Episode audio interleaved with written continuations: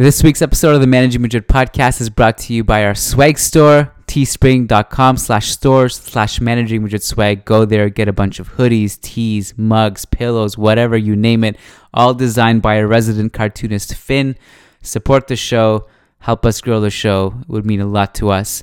Also want to give a shout out to our patrons. So patreon.com slash managing Madrid is where you go to pledge. You can get different rewards based on your pledge uh, but every patron gets access to our bonus shows. Every Tuesday, Matt Wiltse and I, we record a podcast for our patrons to cover the players on loan. And Lord knows that's been fun this season. Odegaard's in great form. Achraf is killing it in the Bundesliga. We also talk about Mayoral, Theo, Oscar Rodriguez, um, Kovacic, so forth. And so if you want access to that, that's every Tuesday. That's on patreon.com slash managing Madrid. We also do our midweek show, so Champions League recaps, Copa del Rey recaps, midweek La Liga games. All that post game coverage is only for patrons, so please check us out there. And before we start the show, I'm going to give a shout out to our $10 plus patrons because if you pledge $10 or more, you get a specific shout out on the podcast. So shout out to all these unbelievable, amazing patrons.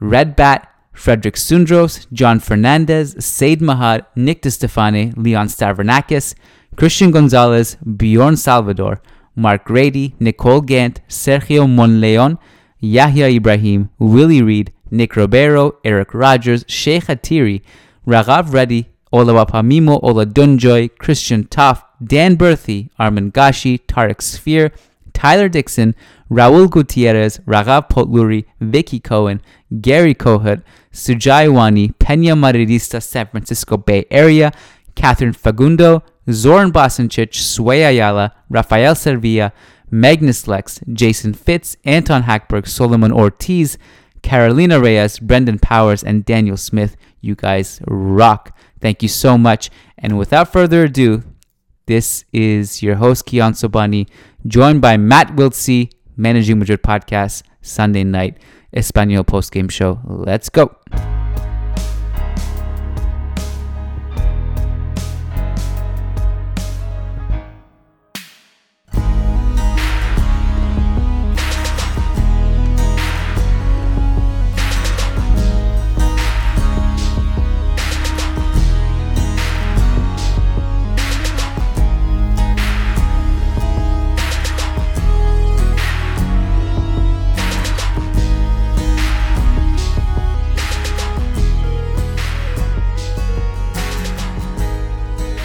Hello and welcome to the Managing Madrid podcast. This is your host Kiyan Sobhani. We're recording this on Sunday night, not long after Real Madrid put in a really good, feel-good performance and victory over Espanyol in Cornellà. And to help me break down this eventful game is fellow Loan Tracker podcast co-host Matt Wiltse. Matt, how are you doing? Kiyan, doing well. Looking forward to uh, talking about the uh, the big boys today, the first team um, like you said, it was it was a feel good win, uh, third consecutive kind of feel good win under Solari. I'm actually really it, excited to talk to you on Tuesday because um, there's some loan Tracker stuff we could talk about. But until then, um, you're right. I think it's a good string of feel good games. Like I don't, I'm very cautious because we have no idea like what this means. Um, and as we know, football can be a roller coaster. Just like ask an Ajax fan how they must feel right now because um, you know, just I, I would say even like days ago, they probably felt much better than today because they had the the what was it six two loss to Feyenoord today. I think yeah. that puts them a, a, good five points back of the of the title race in the Eredivisie, and they see Real Madrid do their annual wake up around this time of year. I'm cautious, Matt. Like it's funny because like this is I feel like I've watched this movie like every year. I've watched this movie before. I've watched this team frustratingly do nothing for six months, and then and then just like Modric looks like himself, Kroos looks like himself, Ramos looks good, Benzema looks good, Varane looks good. I mean, we can talk about Varane in the incident, but like I, you know, other than that, he looked good. Like, I, is this is this a is this the thing that we've been waiting for, or, is, or should we just pump the brakes? I don't know. I don't know how to feel about this right now. Yeah, and that, I kind of had the same thoughts circulating in my mind. I, I'm thinking to myself, like you said, I've seen this. Well, here we go again. Are we turning it on in the second half of the season? But at the same time, I know one bad result and we all know every everything, all hell is going to break loose, and it's going to be crisis all over again, and this is the worst season ever, and so I think we can be cautiously optimistic, but there were certainly a lot of bright spots today, and you mentioned a couple of them already. I think I, I guess we can get right into it. Karim Benzema just absolutely um, unbelievable performance. He was sensational. I mean, I, I tweeted I think that was one of his um, best performance in a Real Madrid shirt, top five at least. I mean, he was just on another level today. Yeah, this was a Benzema masterclass. Like everything like I felt it. This it was a. It, it really felt like he actually could do whatever he wanted to today. Like I don't remember. Like there was. It's funny, Matt, because that was like one of my first notes on him in this game was that there was a situation where he could have, where Vasquez steals the ball high up the pitch, Benzema gets it, and his passing and transition in that moment wasn't good. And I'm I just made a note of it because I thought it's something in the last few games that despite being good, I felt like his passing and transition could have been better and then literally like every single step and touch he took from that point on was literally perfect. And to the point where he was there were moments like he would just have the ball in the box surrounded by people and he was dribbling past all of them. Like not even like the ball bouncing off of shins and like and legs and and bouncing in his feet. No it was actually like control, dribbling in tight spaces not making people on through balls. Really great through balls to Carvajal, Modric, um, Vasquez in this game. Um, basically, I mean, look, uh, th- these are the stats. I mean, we should first of all like Opta put out a stat that this he had 54 completed passes, which, um, I mean, this part was kind of surprising to me. It's the most he's ever had in one game. So then he follows it up with four shots, five key passes, four completed dribbles, and just like constant danger. Like I, it really felt like this was I mean, I, I think you're right. I mean, like it's it's. I think it's a lot to ask mentally, like some mental gymnastics to go back and think about every single game that Karim Benzema has ever played for Real Madrid, which has been a lot. And we know that because he also, I believe, equaled Hugo Sanchez's goal scoring um, record, and he's the fifth highest goal scoring in Champions League history. So he's played a lot of games for Real Madrid. So to, to go back and think about what are his best ones is hard for me to do at this moment. But I think you're right. Like it was definitely, I, to me, it was definitely the best performance of the season. By far, yeah. And I, I mean, I've thought about some of like just looking. I've kind of done a little bit of those mental gymnastics, and I, when I think about it, the ones that stand out to me are um, the game at home in the Santiago Bernabeu against Athletic Bilbao and Mourinho's last year. I think that was 2013 mm-hmm. when we had the white kits with the blue Adidas stripes. Um, I think the sorry, my two puppies are no ne- never right be now. sorry about um, puppies on the podcast you're welcome um, um, i think the champions league final last year the la, la decima bayern munich match at home um, mm-hmm. the semifinal and then I think this one's right in there with that mix. I'm probably missing a few, like you said. There's so many years. You might be able to throw in Atletico. Was it uh, 2017. Uh, oh yeah, yeah, yep, in the Champions yep. League. Yep.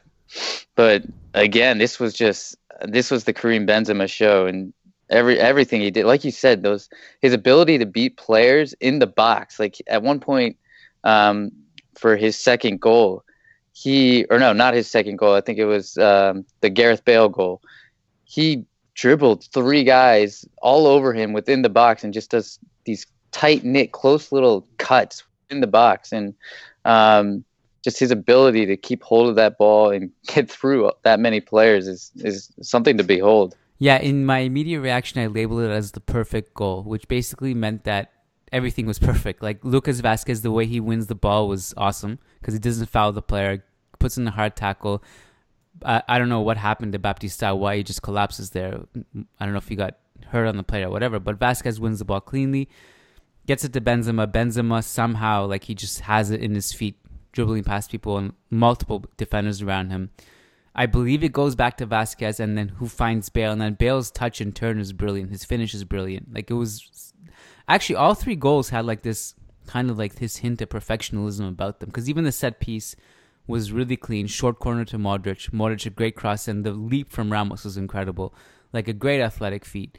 Um, there are four goals, weren't there? So then there was the Benzema pass and move sequence with Vinicius, which Vinicius, like in real time when I looked at it, I wasn't sure if he meant to lay it off, but he did, and the finish was spectacular. The finish actually reminded me Benzema scored kind of a kind of a similar, not like identical, but a similar goal against, I believe it was Sociedad a few years ago. Maybe I want to say like four years ago, where he hits his far post curler, like a it was a one time hit from Isco, and he hits it far post post top corner. Um, this one went to the, the low corner in your post. That's not. It's it's it was a really well placed shot. Um, and then the first goal, well, the first goal was kind of Espanyol really just I don't know what they were doing defensively. Modric just walks through and then. Benzema scores the rebound. So what Benzema I'm sure Benzema's name will, will kind of reappear in the podcast um, because of, of the magnitude of his game. What did you what did you like or didn't like, or what was your assessments uh, assessment of the I guess Real Madrid early in this game when they they go up one 0 and then two 0 like during those first let's say twenty minutes or so. Well, I think and we've seen in the past three games. I think the intensity at which the team's starting games um, is a complete 180 to anything we've seen this season, and we're we're seeing Solari go out try to execute a high press in most of the opening 15 to 20 minutes, and and it's working. Um, and I think the big uh, a big turnaround is also. I mean, we, we're looking at individuals, and you mentioned it earlier. Luka Modric. I mean, I wrote in my player ratings, which I'm about to put up, that the rumors are true. We're starting to see the real Luka Modric. I mean, he's the past three games he's played, he's been he's looking really good, and he's starting to dominate that midfield again. Um, and he he created that first goal, just like you said, slicing through the whole midfield. No one even got near him. Stab shot it um, that deflected straight to Benzema for the opening goal nearly had nearly had his own goal. Um, again, his link up play with Benzema at the top of the box. I thought that was one of the cornerstones of this match. Those two really linked up well. Um, and Modric was put through one on one, and unfortunately just missed it. Um, Diego Lopez managed managed to get the kick save out, but um, yeah, like you said, the first 15 to 20 minutes we just looked really confident. Obviously, the early goal um, gave us gave us that confident, but confidence. But I just I'm loving the intensity. I'm loving the work rate that it, each player seems to be putting out. Um, I mean, Lucas Vázquez for all the controversy that he caused, I thought he had a great game as well, and yeah. just worked endlessly, endlessly hard, and was was composed and got out of some really tight situations um, when on the ball. Yeah, even like Vinicius, who ha- had a quiet game relative to to what kind of we've seen from him in the past few games, was I mean, he, ha- he obviously had the assist to Benzema on the first on the Real Madrid's third goal. Right before he gets subbed off, he had a really nice run on the left flank too, where he beats a defender and he gets to the byline, and yeah. he just was unable to cut it back to Lucas Vasquez. Um, but just like even like if that's a bad game from him, which I don't actually think it was, I'm sure we'll see worse games from him in the future. But um, a quiet game from him and he was still like just buzzing around and working hard. He had another defensive intervention again where he just drops deep. Like the effort was there. Um, something that Espanyol just had to worry about amid Benzema, Modric, and Lucas Vázquez being in form. I think all of that is good. So I think there were basically two waves that gave Espanyol life in this game. And both of them were in kind of just unlucky, but like even labeling it as unlucky is is kind of weird to do, and because in the context of football, football is football. Like just things happen in the game that you just know are not going to be in your hands, or just like that don't go your way or whatever. If that's football, it's going to be a roller coaster, and I don't think I'm not sure Espanyol worked necessarily hard to get those two little waves. So the first one, Real Madrid were firmly in control.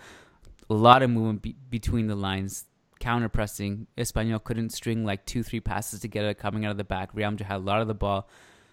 And the first basically wave that Espanyol get is a shot and a deflection that falls to Leo Baptistao and maybe Vasquez should have been there. But I also think like the deflection throws the whole team off and Baptistao gets it and it's I can't tell you, Matt, how much I've watched this dude play in the last two seasons, and I've seen him miss open nets, I've hit the crossbar on breakaways, you name it. He's not an impressive player, but against yeah, he actually he blasted into the into the I don't even know what it was. I didn't like top. I guess like under the mesh. Almost. Yeah.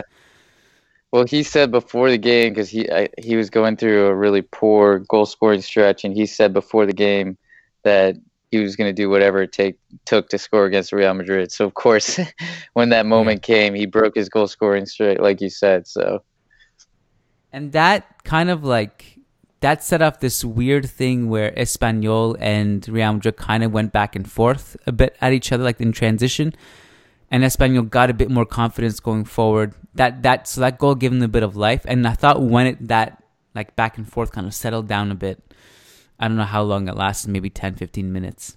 Um, then Espanyol kind of they went into this like four five one block defensively, um, bit of a higher block, and they looked a bit more compact. But I think like even during that wave of momentum that Espanyol had, I thought Real Madrid's transition defense was really good. So I know this is going to come up later in a question, but you know, Marcelo this and Marcelo that.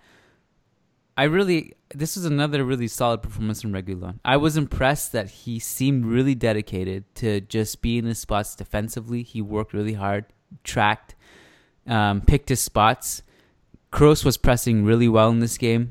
Um, you know, just I'm really glad to see him back. By the way, I thought he was really good in this game along with Modric, and uh, and you, like so, I just I just thought they dealt well in transition, and then obviously the Benzema goal. So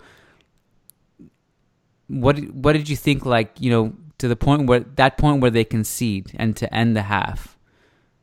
Is it just me, or did they look in control still? Yeah, um, no, I think we, I, I think we did. I, I, think to get that goal right before the half was crucial because um, that just calms everybody's nerves and kind of puts puts the team in the in the right frame me- mentally. Um, but uh, like you said, I mean, despite, and I know we'll get into it later, despite the controversy kind of surrounding guys like Isco and Marcelo, um, Sergio Reguilon, and I'm I'm a big believer in his talent. I really like the kid. Um, yeah, I, I, he's deserved every minute he's played because he is not, he really hasn't had a poor showing since pre in preseason. He even was phenomenal, um, and the kid's playing well. He's solid. He's tidy in possession. Um, he times his runs well. He doesn't. He's not overly aggressive. I mean, he he rarely. He's always going to give you like that six or seven out of ten type of performance, and that's exactly what you want. You trust him back there. Um, so I've been I've been really impressed with him, and you you can't complain, especially when it's a a kid from the Cantera who's literally grown up at Real Madrid. He was with he joined like this youth um, before they even had teams. He was at Real Madrid when he was four years old, um, and has literally worked his way up every single rank. So you got to be you got to be proud to see that, happy to see a, a, a kid like Reguilon who hasn't been loaned out, hasn't had a buyback clause, anything like that. He just worked his way up to the first team and is now getting significant minutes. Yes, it's at the expense of a guy like Marcelo, who we all love and adore, and has given us just everything over multitude of years. But at the same time, we got to respect the fact that Reguilon has come in and really put in some good performances. And so I, and the same for, I mean, Lucas Vasquez is getting it done as well. And as much as I, I want to see Isco get some more minutes, I want to see Isco be or have a relevant role in Solari's team. But right now, I think we got to give Solari a little bit of credit. I, I don't think he's gotten much credit. And if you just look solely at his results, let's even forget the performances, but just all the results he's had over I think it's like 20 some 20 some games now. He's done pretty well. Well, he had the I'm trying to think back like there there were really there were some games that I really felt like oh my god, this season is really unrecoverable in some ways. Not unrecoverable, but it it just really felt like there was a lot that had to be done for this season not to go trophyless, and you know, and who knows? Like I just don't know, but like there, that defeat against Eibar, the three 0 was horrendous, and then um, there was that whole stretch with the one 0 wins over Huesca and Rayo, which did really really didn't look good. Um, but hey, like the Sevilla game was great. Um, this one was really good. Yeah. What I'm trying to say too is like, yeah, I completely. There were games where I wanted to rip my hair out. It was so awful watching. But like, in terms of just results, not even looking at performance wise, in terms of just results, I mean, Solari. Let's wait. I think you could point out, like you said, the Ibar, Eibar match and the Real Sociedad match um, that lost at home. Those yeah, two are probably yeah. the big the big ones that are kind of the blotches on his record book. But aside from that, everything else is, I mean, he's getting the results. And again, I'm not saying it's been phenomenal football by any means. And I'm, I'm, not, I'm not saying I, I love Solari, but I am saying I think he gets a lot of uh, backlash. And I think we got to give him some credit here. He's, he came in to do maybe an interim job, maybe just promote some youth, kind of get the harmony going in the squad again. Um, and I think he he's doing that. And now we're starting. I mean, the past three games, I'll take this. If this is how the team's going to performing now, if we're going to start clicking a gear, who knows whether that would have happened under Lopetegui, but it's happening now. So we gotta. I think we got to give him some credit. Yeah, I would almost go as far as to say that it's not only that he deserves some credit. I think he deserves a lot of credit because the amount of scrutiny that he he gets, he got, even you know, myself included, pretty much everyone in managing Madrid included. And I think a lot of it was rightful criticism, not not taking back what we said. But given how much he's been under the microscope, I also felt like in a lot of ways he was playing with house money. Like he came in, really nobody expected anything from him. His record with Castilla speaks for itself. You know, some of the the way he miserably failed at reinventing certain players um, the uninspiring offensive blueprint that he had at Castilla, um, albeit like a really good defensive record, and and also he got the best out of his defenders too at Castilla. So it was that, but um, he also he didn't he wasn't conservative about it. You know, I think he came in and he really rolled the dice with something that he wanted to do, and it was unconventional benching Marcelo and Isco is unconventional. Um, giving heavy minutes to Vinicius Jr. is is kind of ballsy. Putting Marcos Llorente in that game against Roma, it was ballsy. It was a, it was the Champions League debut in Rome. That was ballsy. Um, I think there are, there's credit for all that. Like, I think you can say a lot of things about him. To say he doesn't have balls for sure is not one of them. I think despite yeah. the Isco and Mar- I mean even rightfully or wrongfully, whether it's justified or not, even benching Keylor Navas for every single game is ballsy. Like just and just to come out and say Courtois is my guy, that's ballsy. What I'm not saying it's right or wrong thing to do. I'm just saying like the guy has cojones, and that's the that's the message he brought in this first game, like the very first game against Melilla when he was first brought into the fire. Um, and he's also yeah. like a man, despite the whole Isco thing still nothing, nothing about his character is like to say that he's not a man manager. Somehow he's still got everyone on on his on his side. The Isco thing, like even Nacho came out and said that Solari is on Isco's side. Like it's not, it's not like the way the media portrays it. It's not that bad. Like there may be personal issues, but still nobody, it, nothing really tells me, even despite that story, that there's anything wrong with his manage man management style or um, the way he's, you know, Marcelo. He, he he's praised his character completely, and he came out and said Marcelo's like character is like you know embodies what we believe in, and he's his attitude is exemplary.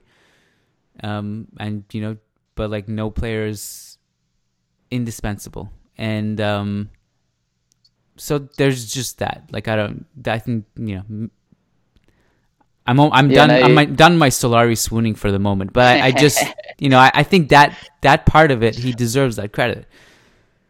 Yeah, I, I think you're right, and I think um, like contrary to a guy like Mourinho, who when he's having these tiffs or whatever you want to call it with players, like Mourinho will call out the player, and badmouth the player before press conferences, and blame the player. Solari is doing exactly the opposite, saying he loves Isco, he adores the way he plays, saying, like you said, Marcelo has been the best fullback in the last decade, and that he's a full real embodiment of Real Madrid. Um, it's things like that that that that's kind of the difference. Um, but yeah, I, I, don't think we need to swoon Solari anymore. I just wanted to give him some slight credit because I think he does deserve some. Um, but back back to the match, I think mm-hmm. One other one other player I wanted to call out, um, and I, I, think you you did already is Toni Kroos. I think he was it was really it was really nice to have him back. He had three key passes in this game, a 96% pass accuracy from his 88 passes, and just all being able to have that outlet. Who, uh, no matter how many guys are on his back hacking him, he can still kind of withstand that pressure. He's so press resistant and be able to withstand that and just always be the option and find that next path. I mean, you there's no value you can put on that, and to have Toni Kroos back and performing well, him and Modric when they're performing well, it just makes such a difference to this team. Well, if they're at their A game, it's they're the best midfield duo in, on earth. Like I don't care it, if they're if they're at their peak. No, no one is better as a tandem in the center midfield. Um, he also had 113 touches in this game. That's uh, ooh, 30 more touches than the second most on this team on on the field, which was Casemiro. Wow. So. Um, heavily involved, and as he usually is, like he's a he's always a key cog in possession, like he's a funnel for everything. And um, Kroos was great. Um, who else do we want to talk about in this game? I think we should. It's worth noting as we get into the second half discussion that Nacho came in for Ramos, who had a knock. Um, which by the way, like man, Espanyol were rough in that in this game, like yeah. especially in the first half. And I was like, man, like, do you not remember we are kind of allies? Let's not let's not forget our special shared moment of the Tamudazo. Um, where where w- in one moment we essentially became one to to to fuck Barcelona over. let's not forget that. Those, let's not erase history now. Come on, no, don't undo everything you did. So Ramos comes off at halftime for Nacho. So that means Solari's burned one sub. He's also brought on the only central defender he has in the team. So, and now Matt, this takes us to Real Madrid still in control, second half, completely in control. Bale scores the fourth, still in control. Um, at that point, I was kind of excited. I was like, if Espanyol want to chase this game a little bit, if they have any hope in pulling this back and maybe somehow by some miracle chasing and getting an equalizer, which they may also not do. They may also just decide, you know, let's just cut our losses and, and make sure we don't concede anymore. Um, but if they chase in the game, this was a perfect game for Bale to just really punish them in transition and get his confidence going in his first game back. It got really complicated though with the Varane red card. Um, and I didn't mention a thing about the referee in my immediate reaction because I really felt that time I didn't see enough replays. I don't know what the the assessment was. I went back and looked at it. Eh, I think it's kind of I don't. It's kind of harsh, but I from what I've seen, I'm not sure if he clips him completely. Am I missing something? Is there is there a replay? I yeah, I, I mean, I I could see both sides of it. Um, I I mean, I can't like I can't say I was out, outraged by the decision though. I can't say like when it happened that I thought, oh my god, this re- this ref is unbelievable. Yeah, because if he connects, I, it's it's it's it's yeah. a red card. I, I just wasn't sure if he had actually connected on that. That was the only thing I couldn't see. Yeah, it, it, it was more of like he I he I think he did connect, but it was more of like kind of when legs get tangled when you're running next to someone. Um, and Varane was trying to catch up to him, was just behind him. I think their legs kind of just barely touched and tangled a bit. Because um, I saw also um, that the Espanyol player who was a Piatti, I think, also he kind of tripped over his own leg. So that was the angle I saw that I wasn't sure if he tripped over his own legs or Varane's legs. That's why. Yeah, and I, I mean, like you said, the, after that, I mean, we were in complete control. It was, it was actually really fun to watch, and I was hoping to see more of uh, Gareth because we were in cruise control and just let him uh, kind of spread his legs a bit and um, just really show his stuff. But unfortunately, we didn't have that by running on the field. You mean? Yeah, sorry. but um, but yeah, we we didn't have that chance, and so the game. I mean, it just got it, it got ugly after the red card. I mean, we we were forced to shift Reguilon uh, to center back. Marcelo came on. Um, we were kind of on our, the back foot, and Espanyol managed to score, and that's when things really got heated. And I think looking at the replay, you could see that Marcelo actually kept um, who was I can't remember who it was. Uh, Rosales, Rosales yeah. on, and um, he smashed home. It was a beautiful goal actually. Smashed home the volley. Nothing Courtois could really do. Um, and from there it was kind of the last 12 minutes or so was just Madrid defending, and it should have been. It's unfortunate because I mean we had such a strong lead, but it felt more uncomfortable than just a two goal a two goal lead. Yeah, and then um, well, I was going to ask you, what did you think about the sub? Did you, because he doesn't have any center backs. Is there any other shuffling you would have thought about doing instead of yeah? I mean, I I think I maybe the only other thing you, you, could think about was putting on Llorente and maybe dropping Casemiro to center back. But I, I mean, I get, I feel you can trust Marcel. I mean, it's not necessarily the most defensive position, but you can trust him to kind of play that role for the last 10 minutes of the game, shift Sergio Reguilon in. I, I didn't hate it. I didn't think it was crazy. I've seen some people say, like, what, what kind of sub was that? Um, but I didn't think it was a terrible sub. But yeah, I think the only other thing to really do is maybe slot Llorente. What are what are your thoughts on that? Yeah, I was on the fence a bit. I so like the Reguilon at center back. Um, I mean, I, it's just a sample size we just don't have, and it's, it's a freak thing that you'll never probably see again. And uh, so I and, if that's something that they've done in the training ground or Reguilon as you know as practice there maybe I, I, obviously you I don't expect him to come in and just be a natural center back in the situation. Your other option is Casemiro, who eh, he has never looked good, and when he's played there as, as a makeshift center back. Um, yeah, obviously Llorente is another option. My my issue is I think less with bringing Marcelo on at that point also like Bale was a left back. Like you look at his heat map, he he was never as high up the pitch as like Vinicius was, just by default because Real Madrid were playing with ten men. Bale just was kind of pinned in this game. Um, but taking Modric off was kind of. I can understand the thought process. You're up for one even with ten men. Like you know, it, it may have even been a case of getting Modric some planned rest. Like you don't want to play him too much. It was a physical match. Um, but he is also the type of player who plugs so many holes and like so like I could have really seen him being useful playing him in a 10 man scheme where he's just covering and stuff and he can can he, he can drop deeper and plug some central channels as well. And you would have had Marcelo and um, Bale on the left flank so you theoretically would have been covered on the flank. So you just need someone centrally to stay in and then you could have almost Marcel or Modric and Casemiro drop into a double pivot of sorts if you wanted to plug holes. That was the only thing I could really think about. Um, and obviously Llorente is always a good choice because his coverage is always good, and he'll always be in those spots defensively. And um, now that he's gotten that hand ridiculous handball out of his system, I I think he'd be fine. But you know that's the only thing I would have probably done thought about differently in terms of the substitution is is Modric the guy we take off in a situation like this? Because he kind of calms the whole team down. He's in the right spots. He communicates, and losing his presence, I thought, affected us more than you know saying that Marcelo being brought on was a disaster or anything.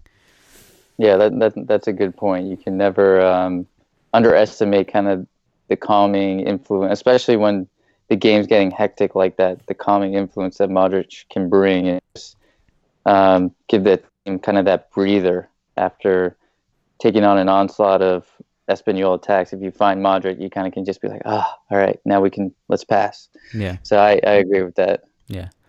Um. So Real Madrid's xG two point three seven. Espanyol gets at one point one eight. Obviously, deserved victory. Um. Do you have any other notes you want to share before I move to questions?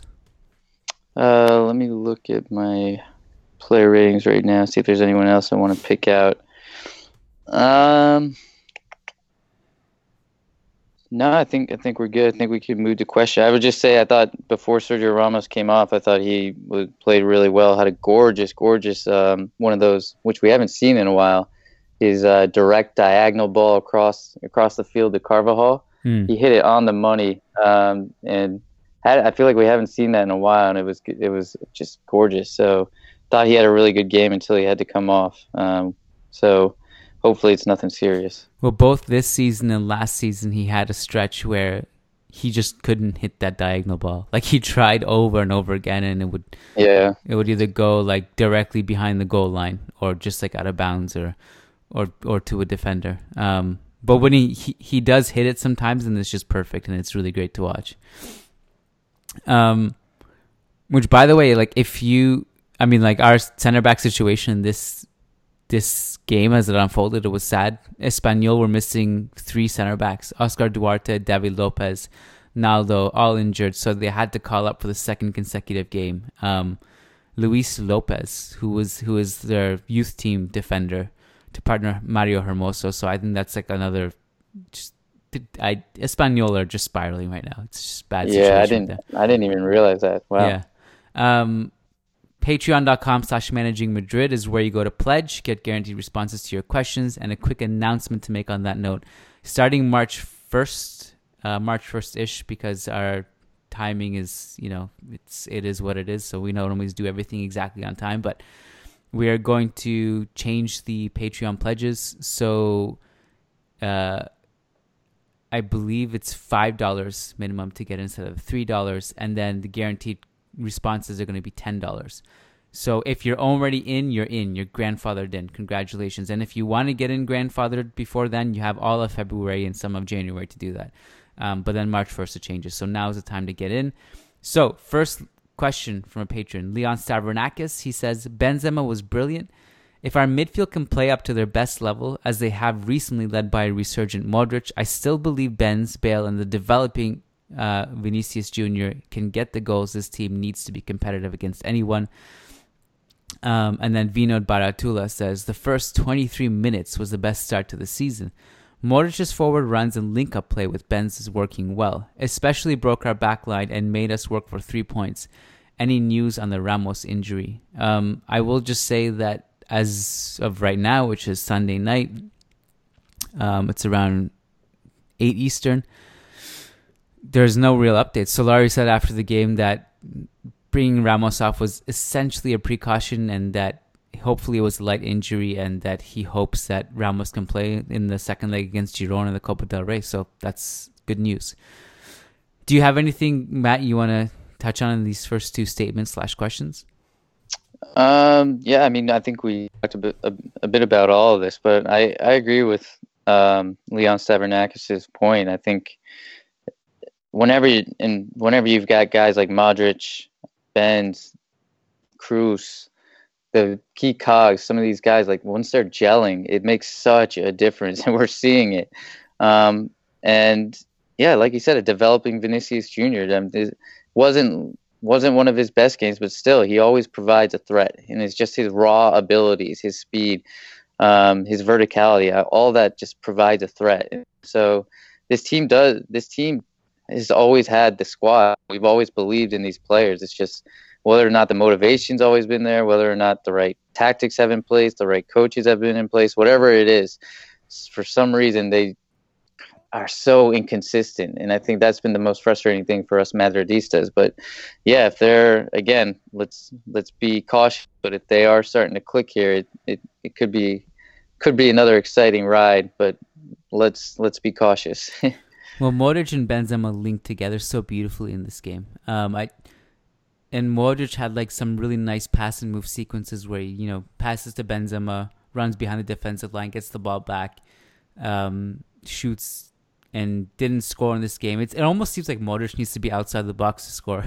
uh, some of the like the simpler ones is like you think like for sure he's going to score, and he, he kind of shoots at the keeper, or the keeper makes a great save.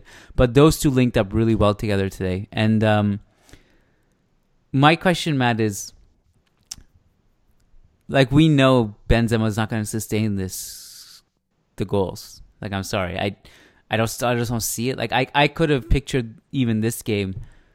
We see Benzema play great. He has these great touches, and he doesn't score those two chances. It's not implausible.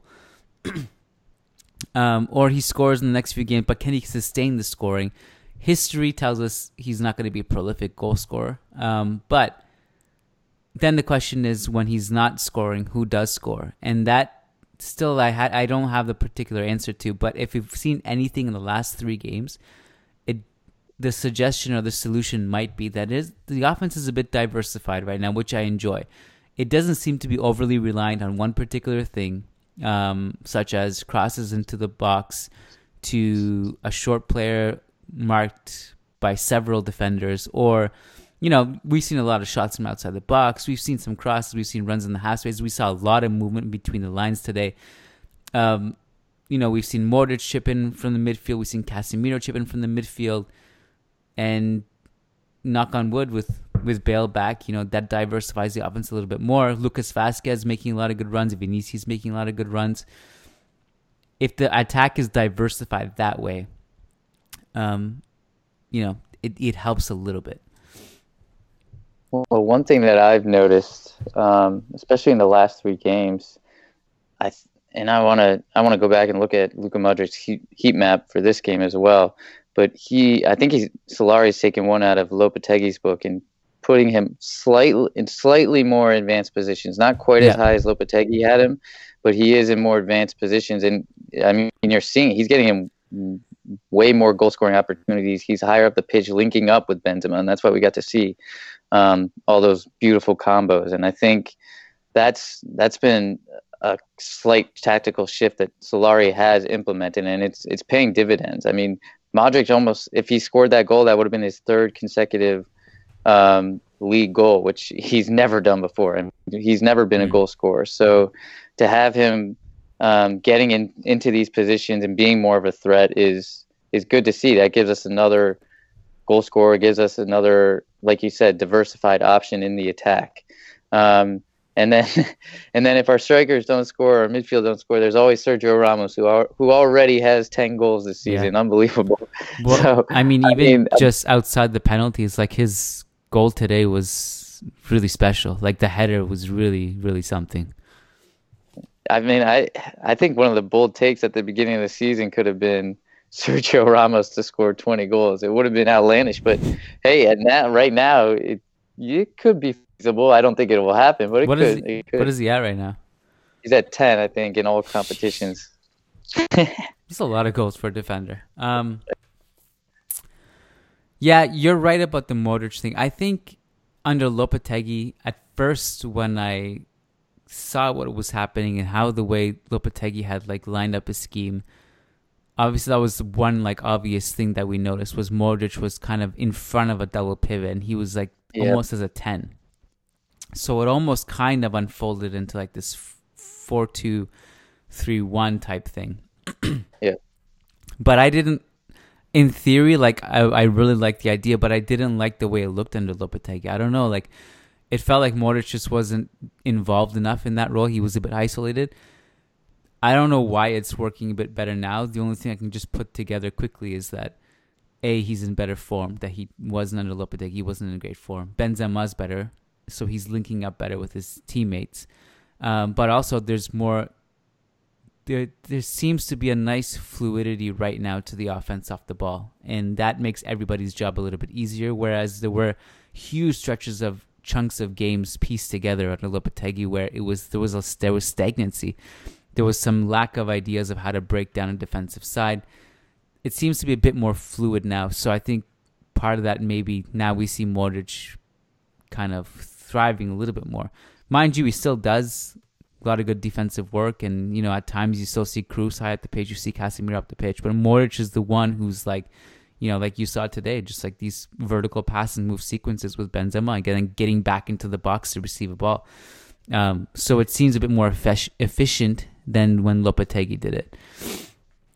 And even uh, Kroos today, he had three shots, which was the second most in the yeah. team. And yeah. I mean, that's I've noticed he's he's taking more opportunities himself. So I think it's a clear um, instruction from Solari to, hey, mid, we need more from our midfield. We need more goals from midfield. So I think he's been telling them, guys, take your opportunities, take your shots, get in advanced positions.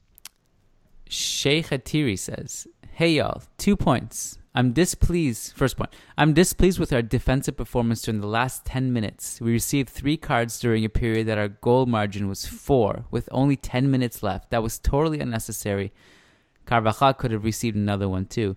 Um, so I, I must admit, like during those last 10 minutes, I'm basically just watch, writing the reaction. Um, what can you can you walk us through that def- defensive performances towards the end? Yeah, and I, I agree with Shay's sentiment here. I think it wasn't it wasn't a pretty last ten minutes, and you're gonna have sometimes games just turn out that way, especially when you're down to ten men. You sometimes just have to grind it out. But um, there were kind of silly fouls and things, things, a lot of defensive sequences that could have been avoided.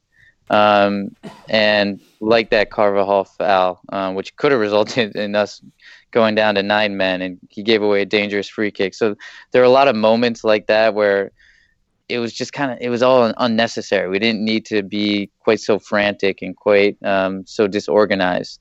So um, you you would ex- even with ten men, you you'd expect more from the team, but without Varane and Ramos there, I think we we lack some organization.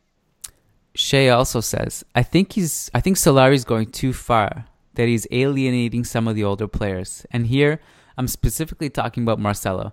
Roberto Carlos played an elite level until 32 or 33, and nowadays players last longer. Marcelo is only 30. I'm sure Reguilon could reach the skies, but why is Solari not managing his entry to the squad better to keep Marcelo also satisfied? I wonder how it would work for Vinicius Jr. now that Bale is back and healthy. Full disclosure, I get sexually aroused every time Vinicius has the ball, and I truly think that if somebody could play like this at 18, then in five years the world could say, Messi who? Um, so, well, why don't we start with you? What are your thoughts on the Marcelo thing?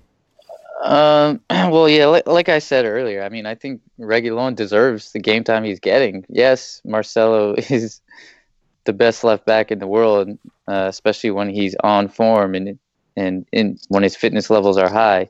But right now, those two things are there. He's not. He's not on form. He's not. His fitness levels aren't where they need to be. So I think Reguilon deserves the minutes he's getting. I think Solari is basically saying, saying he said it in the press conference. Everybody needs to kind of feel the, that competition. Nobody can be complacent. Marcelo is going to need to work, and he's going to whether that means maybe shedding a couple pounds and um, kind of producing hey even if you get 10 minutes yes it's hard to to um, kind of produce your best work but i mean i've been part of teams and just environments where coaches have said even if you get one or 30 seconds like you have to go out there and take your opportunity produce something like make an impact. Um, and in his 10 minutes a day I, I don't think it, sure it's it's easy to like he was put into a tough situation with 10 men down and Espanyol really piling men forward but I mean he wasn't tuned in on that goal and he he was the reason why um, Rosales was kept on side and I'm not trying to hate on Marcelo because I adore the guy and I, I love him. I think uh, he's a Real Madrid legend and he's given us so many um, incredible memories and just so many incredible moments I, I, at the same time, I think we have to be fair and respectful of Reguilon. I think he deserves the minutes, and Solari is not um, in the wrong to be playing the kid. I don't think he's in the wrong either. Um, I want to kind of tie this into another question. Um, just I, I think I think it would be good to just tie this in to another question from Nicole Gant, who is another patron. She says, "Please talk about Isco. What is going on with him and Solari?" So, I I wrote about this.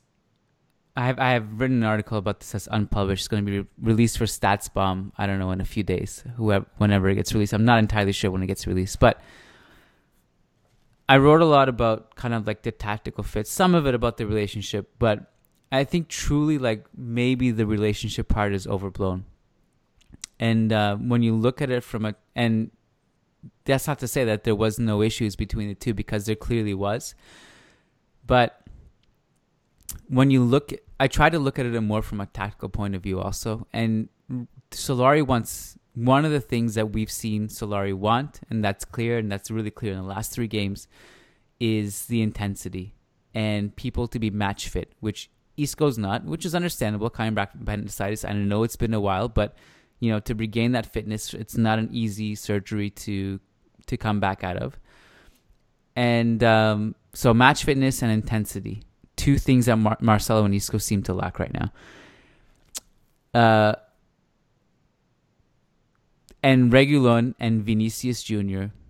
both have been buying into the system. And I don't and the thing is it's easy to look it's very tempting to to kind of look at history and recent history to to figure out, you know, who should play and who shouldn't. I think Solari is right when he said what he said about um, you know, no no no player in this team should feel like their place is is is guaranteed.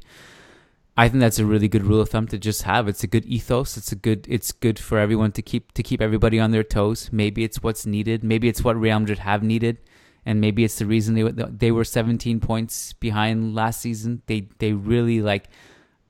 I mentioned this on Twitter today. Like, how frustrating is it? Like, we see the team play play this way. Why not like this every week? Why? we don't have an answer. Zidane talked about it after every press conference, after every game last season, and still nothing. The same. The next game it was the same. Like you, just no motivation, no intensity. So I I respect that that that would be a good ethos to have to keep everyone on their toes, to keep everybody hungry. And Lord knows, both Isco and Marcelo's position are the most depth we have in the team. Isco is obviously because it's a center mid or like the attacking midfielder slot. We just have so many players who can play that role, who are exactly what um, Solari wants in terms of directness, in terms of, um, in terms of energy, intensity. With the left back, I, I, obviously am stretching it a little bit because I'm talking about also at Achraf just the theoretical like when we when he comes back it'll be deep but like not necessarily right now but but Reguilon is playing well enough that he deserves minutes. So I also would be curious to know Matt, um, which like by the way, winning masks everything. So keep in mind that if Real Madrid lose these games or they follow up this stretch by laying eggs, um, they have that stretch where you have Barca and then Ajax. Let's say you get knocked out of the Champions League, you lose to Barca again and Isco and Marcelo don't play the game, this is going to be a completely different discussion where people will be like, "Oh, we told you Isco and Marcelo should have played." Um, but for the time being, it makes sense to kind of roll with what's working, and so I think Solari deserves the benefit of the doubt in that. Um, but again, I'd be curious, Matt, to know how long term this is. I would say it feels like the Isco thing would be more of a long term thing than the Marcelo thing. I the I drop agree. off when peak Reguilon, peak Marcelo, if the peak Marcelo was there, it's a huge drop off. I think to me. Um, not to say that Reguilon would, be, would do bad. Maybe he goes into a classic and puts in a tremendous shift. Maybe he goes against Ajax and is tremendous. Not to say he can't do that, but peak Marcelo, if he gets to that level, nobody on earth, and I mean nobody, can do what he does from that position. Nobody. Like he's, it's an offensive weapon and if he gets going in the final third, which we saw him towards like in the second half against Girona, just a, it's a different dimension to the at- attack altogether that Reguilon can never bring. So I'm I'm skeptical that that one is a long term thing. I don't think it is. I think it's more of like a wake up call to Marcelo. I could be wrong because we just don't know what's in Solari's head. Um, and That's Reguilon might keep going on a tear, and Marcelo may just continue to lack match fitness and energy. But I, I have trouble seeing that as a long term thing.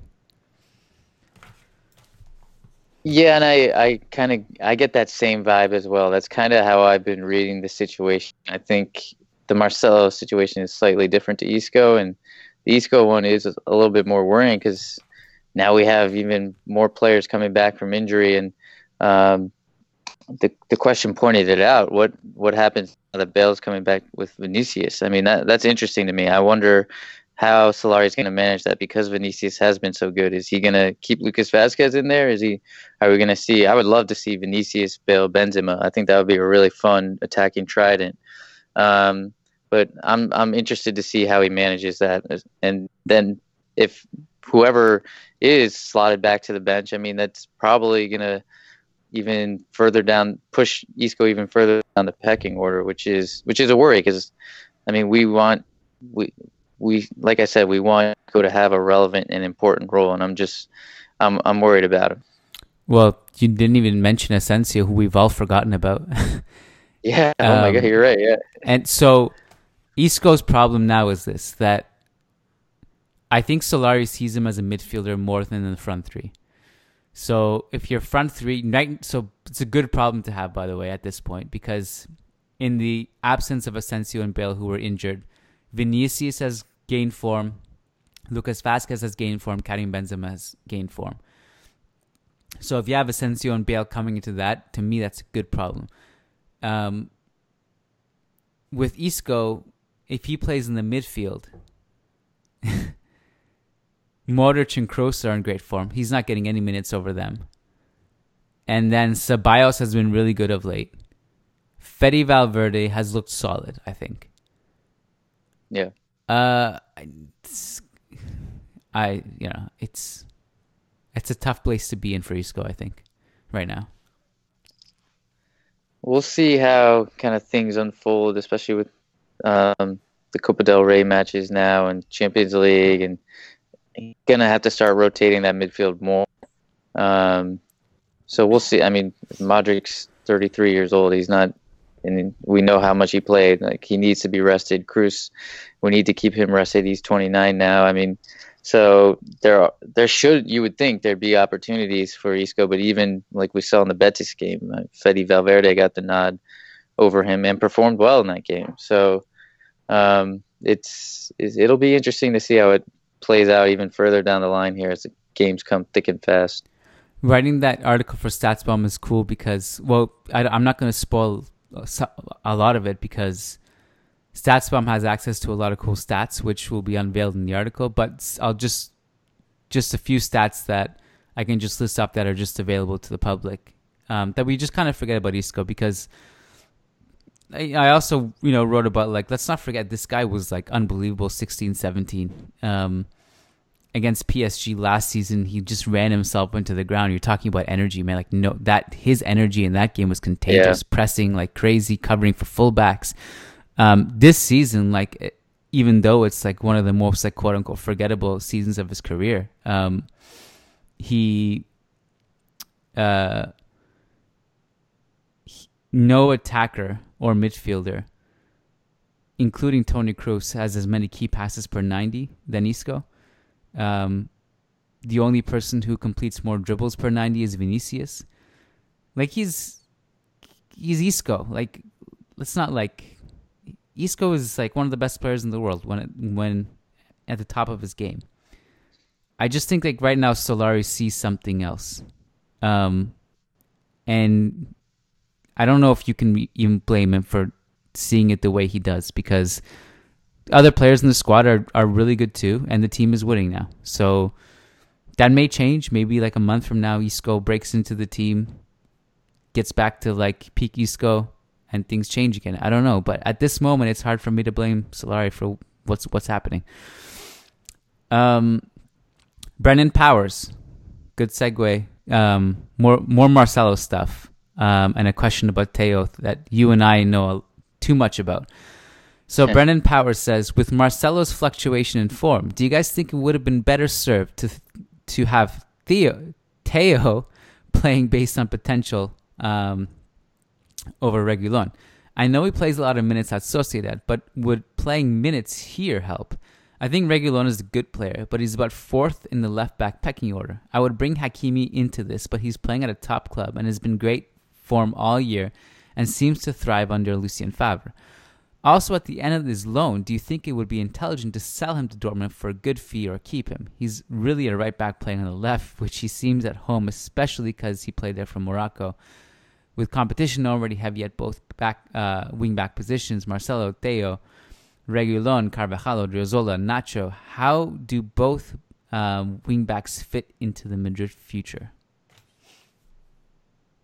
So this is a a great conundrum to be to have Madrid um, to have this problem. But first off, I mean, you and I both know uh, at this point, I think Theo is probably fourth in the pecking order. Yeah. Um, and I don't I don't really know where Reguilon falls in the pecking order because I don't think you can de- discredit the performances he has right now. And maybe you just say, hey, um, when Achraf comes back, right back, and um, what how that fits? Is it do we have to thank Carvajal for his services and count on Achraf and Odriozola, and then uh, Theo and Reguilon on the other side, or Marcelo and Reguilon on the other side, whatever it may be.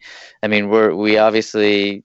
I don't think it's this upcoming summer, but maybe the summer after that is when all these tough decisions need to be made. Um, but as of right now, if the question's asking about would we be better served having Theo there, the answer is no. I mean, he simply hasn't. He he's been all right this season. Uh, has not been the Alaves Theo yet there's been moments and glimpses, but he just hasn't hasn't been that great. Um, but where all these guys fall in the pecking order is still really to be decided, and whether Achraf. I mean, he'll probably play both left and right back when he comes back to Madrid. I mean, there's no point in pigeonholing these guys. If he's versatile enough, which he is, then he'll. I'm sure with all the injuries and suspensions we always have, he'll have ample opportunities at both both positions. Yeah, so I, I'd sell Theo just straight out. I I don't I don't know. I don't think he has a future at Real Madrid. But uh with this quote unquote good problem to have, I think if we really, really wanted to find a way to mess up this good problem, the worst thing we could do is to sell Achraf, I think. If it were up to me, I would try to even negotiate bringing him back early from his loan spell next summer, uh, or this summer, sorry. But there is also no real urgency to do that because with Reguilon playing so well, there's it's not an urgent thing to bring him back now. Um, you could just wait two years and or, or his second year, and maybe Marcelo regresses by then. Which I, you know, Marcelo's still young. I don't, I don't know. Sometimes we we label him as this like this fifty year old. He's not that old, and uh, so. But I would bring Achraf back like that he is like priority for me. He has to come back. If we sell Achraf, we really we really screwed up. Um, like you said, he's versatile. He can play right back, left back, good. You can you know put him there. Um, by the way, he looks great at left back, so it's not like he goes to left back as like this makeshift left back. No, he's actually a good left back. Like he scored from that position this weekend. Not to spoil the Loan Tracker podcast, but you live under a rock if you haven't seen it yet. And um, yeah, I, I, I don't know, but I think Theo Theo's gone. If if we're if our scouting is any good, Theo's gone. I think, with all due respect to him. And then um, then you have Marcelo Reguilon Carvajal Odriozola, which is I don't know, figure it out in two years. I'm with you. It'll be interesting to it'll be interesting to see how that one actually does play out because I mean yeah. it, they're it, it'll be interesting. Last patron question, and then we're going to wrap it up. Sajid Reyes says, "Is Kevin De Bruyne the player to replace Modric? He's got great vision and would fit in nicely in a 4-3-3 or as a right-sided midfielder in a 4-2-3-1 alongside Isco. His defensive IQ has also increased this season, and he's also got an amazing shot." Yeah, I mean, De Bruyne was probably the best player in the Premier League last season, and he's an absolutely phenomenal player. But I, I just don't think there's any way um, Man City's selling him. I don't think he really would want to leave, and I don't think um, Madrid's gonna break the bank and all the wage structure on Kevin De Bruyne, even with how good he is. I just don't think they're gonna do that. So as much as it's nice to visualize this one and dream about this one. I just I don't know that it's um, that realistic. Yeah, I I mean, I think like despite this being our most stacked position in Ceballos, and we still own Kovacic and, and Isco, if like if you ask me, and uh, this is coming from someone who loves Kovacic, if you ask me if if we could have De Bruyne instead of Kovacic, I'd do it. I'd really I'd do it really quickly. I think De Bruyne is really special. I think you know, I, apart from Modric and Kroos, I would if I had to pick one midfielder, I'd I'd pick him. Um, and that's the thing. I guess the scary thing about City is that we haven't seen that much of De Bruyne because his, his injury, he's kind of easing his way back. Like his first game back, he scored that screamer. Was it today or yesterday against Burnley that he scored again, and then he had some great passes. And once he gets going into the team, like that's a weapon that City haven't really had yet. That they're just gonna have now. And um, but you're right. There there's no no reason Manchester City would sell to us, and I've never seen any any interest from us with him. So uh, that's I think it's probably not gonna happen. Uh, anything to plug, Matt, before we wrap it up? Uh, no, not at the moment. Just say, guys, become a patron. You'll you get to hear uh, you and I rave and sometimes criticize all the players on loan and uh, analyze their performances. And uh, you obviously get the midweek content and everything else that comes with being a patron. So it's it's really worth the value. So I, I highly recommend it. Um, get in get in now if you can before uh, the March 1st changeover. Yeah, so Matt and I will be back on Tuesday. We're gonna discuss the players on loan. That's only for patrons. So again, patreon.com slash managing Madrid. If you're already a patron or you're gonna join us by then, we'll see you then. Uh, and then we also have another patron show on Wednesday night. Uh, that'll be going up after the Girona game second leg. So until then, Hala Madrid. Hala Madrid.